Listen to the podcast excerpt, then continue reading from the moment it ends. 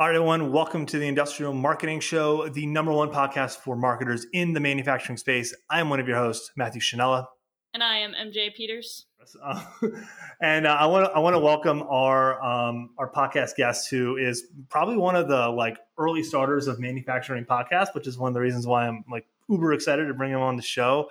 Um, started his career in sales, or actually started his career in engineering, moved to sales. Now he's doing marketing full time. Um, and that man is none other than like podcast goat Chris Luecke. What is up, Chris? No, welcome to the show. Hey, excited to be here. MJ, Matthew, you guys are doing great work. It's an honor to be on your show. Hi, Chris. I feel like we've orbited around you for a little while. Um, you know, I got a, I got a good sense of what you do. You're one of the first people I found when we started this podcast, and I was like, oh man, there's someone else doing this in, in my space. I need to kind of consume this and see what this is about. Um, but for people who don't know about you, and I'm sure there's some people um, who listen to our podcast who don't, why don't you describe a little bit about kind of how you got started and your c- career trajectory to date? Yeah, so the thing I've been doing for the past four years, and, and some of that overlapped with my career at Rockwell, um, is I run a podcast called Manufacturing Happy Hour, like you said. So it's the show where we talk about the latest trends and technologies impacting modern manufacturers through interviews with industry experts, leaders in their space.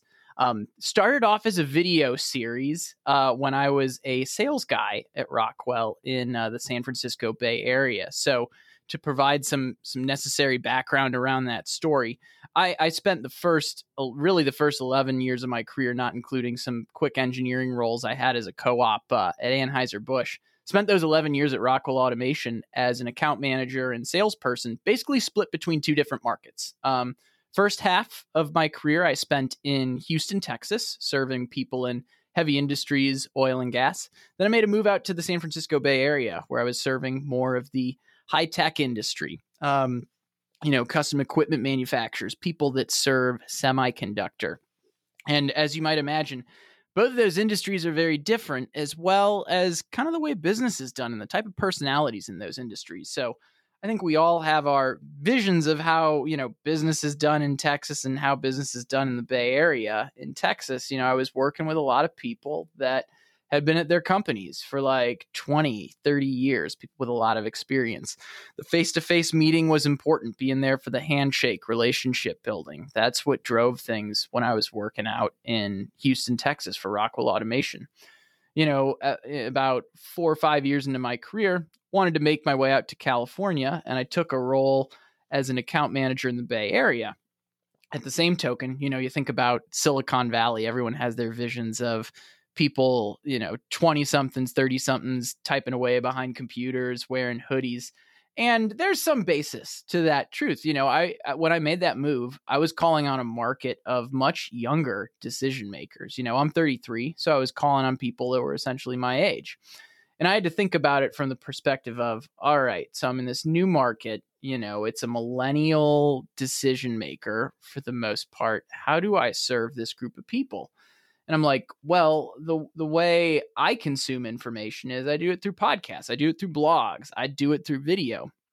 So one day, it was a Saturday, I was sitting in my home office and I had this idea and I pull out my iPhone and prop it up on a selfie stick that I had propped up by some books. I didn't have any of the, you know, proper professional equipment, but I hit record on that iPhone, poured myself a beer, and recorded a three minute video that I sent to some of my mentors and peers at, at Rockwell saying, Hey, I've got this idea for a video series. Why don't we talk about our solutions over a beer? We'll make it quick, we'll make it approachable, and you know, it'll just be in a different format than we've done before you know, I got the got the green light for my team and, and started doing that as just kind of something for a newsletter for my customers. And that's really where manufacturing happy hour started. And, once I started sharing it on social media, it started getting bigger and bigger. And, and we'll share more about uh, that soon. But I've been talking for a little bit. So that's how the story started, but plenty more to say uh, on top of that. Very cool. I, I'd like to continue exploring how that all unfolded because I think there's probably people listening to this that are maybe at the beginning of their journey with content and are wondering how they can get started with content to grow their business, whether they're in sales or in marketing. So, after you got the go ahead from your leaders or your mentors in the business, how did the initial growth trajectory of your content series kind of unfold and what were some of the challenges early on yeah so the way it unfolded um you know you mentioned people listening that are getting started in their content journey one thing that i tried to do to avoid some of the challenges, I would say was I tried to keep it super simple. I did one take videos where they would last three or four minutes where I didn't have to do any editing, really. I would just have to trim the beginning and the end and upload it right to YouTube. So, you know, one one thing I did there was I just kept that process simple so that way I wasn't letting kind of the technical aspects of content creation hold me up. It was really at that point it was just on me to come up with the message and execute.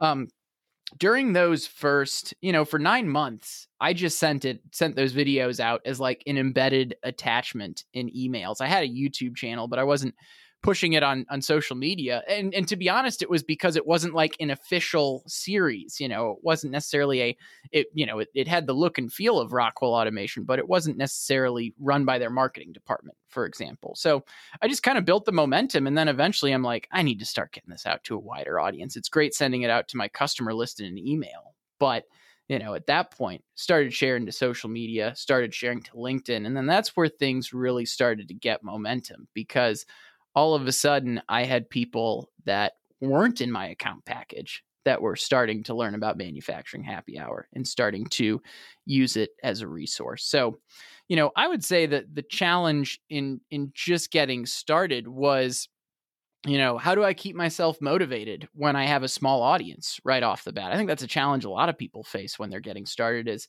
we all have these visions that like, you know, we're going to start a Joe Rogan level podcast and hundreds of thousands of people are going to listen and that's just not reality. Um but you know how I overcame the challenge of having a small audience at the start was, you know, I'd get emails back, people saying, "Hey, this is really helpful," or people that wouldn't even write back about the video, but they're like, oh, by the way, Chris, I have a project coming up that I need to talk to you about. Thank you for reminding me that you exist and for sending that email out. So it, it just became a great way to have a frequent touch point with my customers before I started bringing it to the masses, so to speak.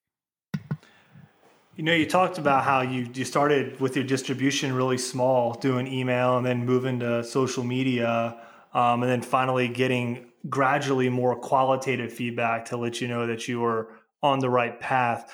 when was that moment for you when you when you realized with the manufacturing happy hour you were like, you know what, this is a thing. Like people people got this. When was when was the that moment that spark where you were like, you know, this is actually going to work and take off? Because uh, obviously it's a it's a bunch of small steps, but there's probably one inflection point for you where it kind of crystallized and you were like, this is going to be you know my kind of long term career journey at least at least uh, for right now? Simple answer to that is about a eh, probably about a year into it. I called the CEO's executive assistant and said, "Hey, I think there's an opportunity to have Blake Moret on the show." And when they both bought into it, I'm like, "All right, I think I got something here." when you were doing it, um, and you said marketing wasn't really involved, so did did marketing have any involvement in terms of doing any QA or QC for you? Was there any like checking with them, or was it just you keeping it real basic, one take, like you said, and just shipping it and just kind of being really grassroots, kind of with how you did it at first?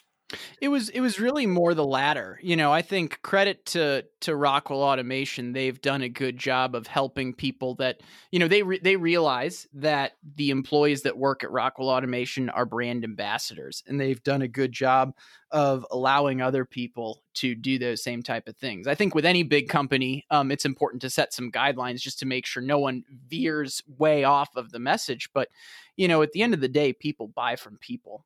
Um, so I, I, what what I would say was, you know, Rockwell did a great job, especially like my local teams and things like that, helping me be successful, helping me continue to do the show. While it wasn't necessarily them, you know, helping me with the legwork or helping with production, you know, they started to recognize that hey, we can build some bigger influencer programs around this and make sure we're enabling our employees to share our message on our behalf. Yeah, I think this is such an important point. This is something I see a lot on LinkedIn that people talk about, and it's 100% right. And manufacturing, industrial companies can sometimes get in their way about this. And it's lowering quality standards in your content in terms of like not get, putting it through the ringer of corporate imaging and stuff like that i mean your marketing team did you did you and rockwell for that matter a huge favor by being hands off and letting it be very relatable um, and organic and obviously you were able to you know articulate very well the content that you were doing. And i just want to just reiterate for a lot of people who are looking at their content marketing wondering why they're not going faster it's because you're probably getting in your own way with your standards as opposed to what a huge company like rockwell did with chris which just allowed him to be himself and just run with this idea and, and let it and, and let it gain momentum and, and, and audience. So chris as a content creator I think being in a sales role is actually, in a lot of ways, a pretty big advantage because you're dealing with customers regularly. You have an opportunity to hear about what they care about. How big of a factor was that in your success? And if it's a marketing person within the company that's trying to start creating content the way you created content, how would you recommend that they get some of those same insights that you just had kind of built in as a salesperson as part of your day to day role? Great question. You know, and and so if it's a marketing person that's starting something like this, um, one thing that comes to mind for me would be that you know talk to sales at the end of the day. I think that's always one of the biggest things we see with sales and marketing alignment. It's just a, a, a lot of times the groups just aren't talking to one another. Um, and and I think from from my perspective, I think having that sales background is really advantageous because even now, I really think uh, I, I, have a very much a sales perspective towards marketing. It, my thought is, how is this getting more leads into the funnel? How is how is this generating new opportunities? And it's not always going to be a piece of content today gets a piece of content tomorrow. I think it's important especially for salespeople doing this to realize that there's a short term and a long term value to this. But I, i'd say my my biggest thing is for a marketer that's looking to do something like this you know recruit sales to to help out with it where it makes sense and make sure you're articulating where it's going to add value for some salespeople um, in that regard because salespeople have a quota to make at the end of the day. So you know it's you got to tie it back to that if you're pulling in that type of assistance. Yeah, and I think that's a really good point uh, about salespeople have to have a have to make a quota at the end of the day, and and that's why I think it's it lends a lot of credibility to content as a way to genuinely grow your business that you see salespeople like yourself and other salespeople in industrial leveraging content and doing content on their own, even when the marketing team it doesn't exist or is not making content for them. It shows that it can create results. I'm curious how how did the results materialize? Was it kind of a trickle of a couple of deals here and there? And over what timeline did that happen before eventually it became kind of a big driver for your business and your territory? Yeah, it, it did it in a couple ways because the, the unique thing was I was, you know, I had my set account package. I wasn't really out looking for a lot of new customers. So so two things happened. You know, I would one, I would have new customers reach out. I'm like, oh, cool, this is working. Someone's seen this content and they're like, hey, I understand you work for Rockwell Automation, obviously. You know, I've seen you around. You know, can you help with X? At that point, it's me pointing them in the right direction to get them the help they need. And that's part of being a good corporate citizen at the end of the day. You know, for me, it, it, it, it I think the biggest thing was it kept me front of mind with my customers in an authentic way that my competition was not doing. You know, I kept the newsletter going. It was a video newsletter. I had, you know, I had the social media presence. I was connected with all my customers across social media. For me, it just made my job easier of staying, you know, being the person that someone called when they had an automation project that they needed to execute on because I wasn't just someone that came around when I needed something, for lack of a better word. My goal was ultimately to provide value to these folks, whether or not they were going to buy something from me, you know, three months later, a year later, or or never for that matter. So this this series started as a video series where you were in front of a camera with a beer in your hand, you know, using your phone, very avant-garde. Um, but you eventually transitioned this into behind the mic, no video, higher production podcast. Um, what was the moment that made you decide to change it to a podcast? What were the factors at play? Uh, and and frankly, like, was there any reservation about doing that because of what you were able to build with the video series? Did you think doing something a little more highly produced was going to go against you? Yeah, there there was a question mark there. I think the thing that made me comfortable with it was I, I had been running another podcast before that. So while I wouldn't recommend someone start two separate shows at the same times, you know, that's what I did back in 2016. So I had to, to set the story there. I, I still run a craft beer podcast called Pubcast Worldwide, where I was you know, talking to people over, over beers at bars about uh, the beverage industry. Um, but that's neither here nor there. So, but where I'm going with that is that gave me the confidence, like, well, I know how podcasting works. So I had, I had already understood that. And I think the biggest thing that drew me to podcasting was I just started seeing the opportunity to repurpose podcast content, you know, beyond just the 30 minute to 45 minute audio interview. Um, and the other thing was, it, it, you know, while I while I don't regret a single thing I did with manufacturing happy hour, when you're trying to fit a message into a three to four minute video, it's got to be tight. And in some ways, it can still feel like a little more rehearsed, maybe a little more like a commercial. The cool thing about podcasting is, you know, what we can pull out the best three to five minute nuggets from this episode and turn those into a video just like I would have with the way I started manufacturing happy hour. So I think my answer to that question to summarize would be I just found podcasting would be longer term a more versatile medium to use to reach people where they were hanging out, whether that was on Spotify where they're listening to podcasts or on YouTube where they're watching uh, how to videos, or for example, throw in a 45 minute clip on uh, you know social media where someone's scrolling through LinkedIn and they click it and they can engage with it where they are. So obviously you had a lot of success with this series in your role at Rockwell and now you actually have recently started your own business where you help other companies do something similar and we'll get into that in just a second. But I'm curious when you're looking at an industrial company with a portfolio of products and customers in certain markets, is there a way to tell whether episodic content like a podcast or a video is going to be a good driver of sales for that company? Or is it something that you would recommend for kind of all companies? Mm, great question. Um, I might need to think about that one a little longer, but here's here's my initial thought on that. I think at the end of the day, with podcasting, to for it to be successful at any company, it needs to be human. I think one of the mistakes that I still see with a number of podcasters is they're really focused on like oh well it's kind of like what websites were you know 20 years ago. It's like oh well our company needs a website. Everyone has a website. We need one. Now everyone's like oh well everyone has a podcast. We need a podcast. And when you're treating it as a checkbox like that it can turn into you know a feature benefit show that's not all that engaging or it you know you you like kind of tap someone on the shoulder at your company to host it that's really not into it you know when it's treated like a check the box activity it will be a check the box activity. On the flip side of that when you get someone that's passionate about it and i'll, I'll point to an example here um, there's a distributor out east called EECO e-e-c-o electrical equipment company um, they have a show called EECO Asks Why.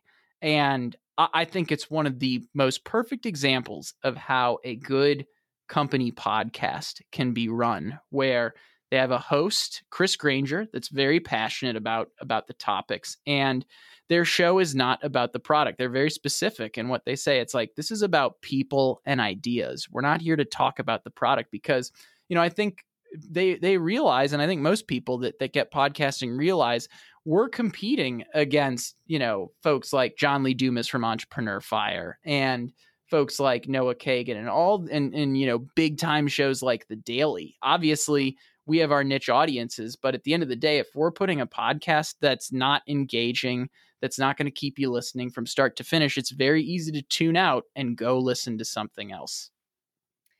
Yeah, I think that's such a good point about companies thinking of podcasting like a box they have to check. And I think part of it is some of the people who have been successful with the medium are promoting it as a really great thing that you can do right now. And I don't think people are really thinking it through. They're thinking uh, that the ta- just doing the tactic and checking the box is going to be enough, but there really has to be passion and strategy behind it. So, would it be accurate to say that one of the things you can look for to determine whether podcasting is going to work for your business is whether you have the talent on the team and people passionate about the subject just as an internal core competency that'll help you succeed? I think that is a very important criteria. I think if you're trying to force fit something into a show in any fashion, whether it's the topic, whether it's the host, um, it, it, it's not going to be natural at the end of the day. So if you have someone that that has that that talent or someone that's good behind the camera. I mean, I think most companies have done enough media before where they're like, you know, this person could be good at this. Let's see if they're up for it. Um, yeah, I think the thing you don't want to do is force fit. So I, I agree with you, MJ. It's about finding um, you know, it's about fi- you know having someone that that can do that. I think I'll, I'll expand on that real briefly as well. I think the other thing that we might see more of, and I think this would be a mistake, is kind of outsourcing that to someone that really doesn't understand the business or outsourcing it to a doing air quotes here like influencer or something to try again it's it's the same thing force fitting don't try to force fit it if you want it to work do you also think that I think about this a lot for for our clients when um when because we we do podcasting for clients um when it's a good fit, but I always think about it from the standpoint of intent. Like, what's the intention of doing the podcast? Are we trying to build relationships with key with with key decision makers at companies we want to work with? Is it to try to build a sense of community? Uh, that really comes back to I, I love I love to get your thoughts on that first off, but just to circle back to that, like when you started the manufact when you started the the manufacturing happy hour when you were with Rockwell, like what was your primary intent when you when you did that, and, and how would you how would you relate that to what you see with the few manufacturers out there that are doing podcasts right now? Good question. So when I was starting it, you know, I kind of talked to my intent of be, you know, one the pragmatic aspect. It was the way to reach my customers where they were and how they consumed content through video. You know, the other thing I'll say to it is, and I feel like you know Joe Sullivan over at Gorilla Seventy Six. You know, Matt, I know you guys both know him. Um, but uh, he, you know, he when he talks about content strategy and things like that, he talks about playing to the mediums that you know play to someone's strengths. Like, you know, hey, do we interview so and so and write a blog post based on what they said, or you know, is this individual good on camera? Let's do a video with that person. For me, you know, I had played in cover bands and things like that, like, you know, six years before that. I'd kind of put that on hold and I'm just like, I would love to get back on camera. Like that plays to my strengths, it plays to, you know, what I'm good at. So, you know, one one part of it for me was it's like this is this is a medium that I'm strong at that I haven't been utilizing and I should. All the all the signs point to this continuing to grow. Um, so that was that was a, a, big part of of why I started it. And I think there there's another part of your question that I'm missing there. Can you remind me of what that was, Matthew? Yeah, generally, like when you're looking at manufacturing podcasts right now, like, do you see for the most part the intent is good, or, or do you think they're doing it for the sake of it? And and and do you and just what is that what is what, what impression does that give it does that give you about podcasts that it's an early medium for a lot of manufacturers or that maybe for these specific individuals it's not really a good fit? Yeah i think it's more on the early medium side. I think you know i i, I wouldn't say I, I think any company that's intentional about it um, maybe I'm making an overgeneralization here, but I think most people w- can find a way to make it work, or there is a way to make it work for their company. Um, but I think it's just early enough. And it's it's also kind of in I think we're if there's such a thing as a check the box phase, I think we're in that check the box phase where everyone wants to jump on board with it without giving it a lot of thought. I think over time people will hone that in again i'll use the website example I, you know there's still cases out there obviously of people that don't have very functional websites but i think people have gotten it over the past years past decades etc i think that will continue to evolve with podcasting. And and I don't think it's an it's limited to the manufacturing space either. I think you look at any industry, there are people doing podcasts out there right now that um you know are doing it as the check the box. They're not doing it from the standpoint of how do I provide value? How do I build relationships? How do I connect with influencers? Because that was a great point you made matthew about how you know what's the intent of doing the show? Because the reality is i've been talking about it from a sales perspective so far in terms of you know reaching my customers but that's only one benefit of doing a podcast the network you make the type of you know decision makers you're able to connect with by featuring them on the show the type of community you're able to build. There are so many reasons to do a podcast beyond just the benefit to top line growth so, I want to wrap up with a couple of questions about a big transition you recently made in your career. And you actually left Rockwell and you have started your own business helping other companies benefit and launch their own long form episodic content and demand gen programs. So, tell me a little bit about why you made that decision and what you see as the opportunity there. Yeah, I, I think there's always been an entrepreneurial side to me in some ways. I'd, I'd, spent my whole career working at a large company, and I was I was at the point where I could take that risk. And you know, from a personal standpoint, I knew down the line I'd regret it if I didn't take that chance. Um, the other thing was I, I just saw the market for it. I had, you know, one major client and then a handful of others that were already tapping me on the shoulder to to help out with these things. I'm like, all right, if people are asking for this, you know, I need to figure out a way to serve this market, come up with systems to help people launch this type of content and and create it in a way that that fits their brand and, and in a genuine, entertaining and informative fashion. I think one another thing I see people missing is that a lot of podcasts and a lot of content in general is overly tactical. And there needs to be an entertainment aspect to it as well. Because again, going back to the point that we're competing with attention from other podcasters, let alone other mediums, like there needs to be a reason that people are engaging with it. And I, you know, I, and it, have having that initial set of clients that you know ultimately gave me a bit of a, a safe landing spot to jump into this as well as just realizing that I'd been spending four years doing this and that I'd come up with a set of tools that, you know, had worked for me that I think at the end of the day, I want to help companies launch content faster. Like get get the quick strategy in place and then start to execute. Um, and and really, I think that's been the benefit of doing it as a sales guy this whole time. It's been a DIY effort. Um, that I'm still able to pull off with quality. And I think that's where the next opportunity for content is coming in. You can do it fast and you can still do it quality. And that's where I'm helping out industrial clients right now. Yeah, I think you you said a word that resonated with me a lot because it's something that a lot of industrial companies struggle with in their content, and that's making your content entertaining.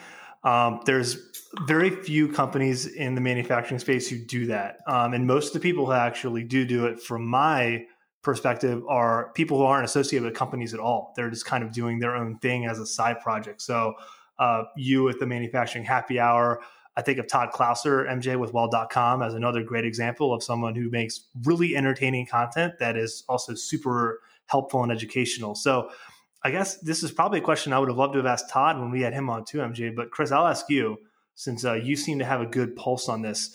Um, how how would you recommend manufacturers make content that's entertaining?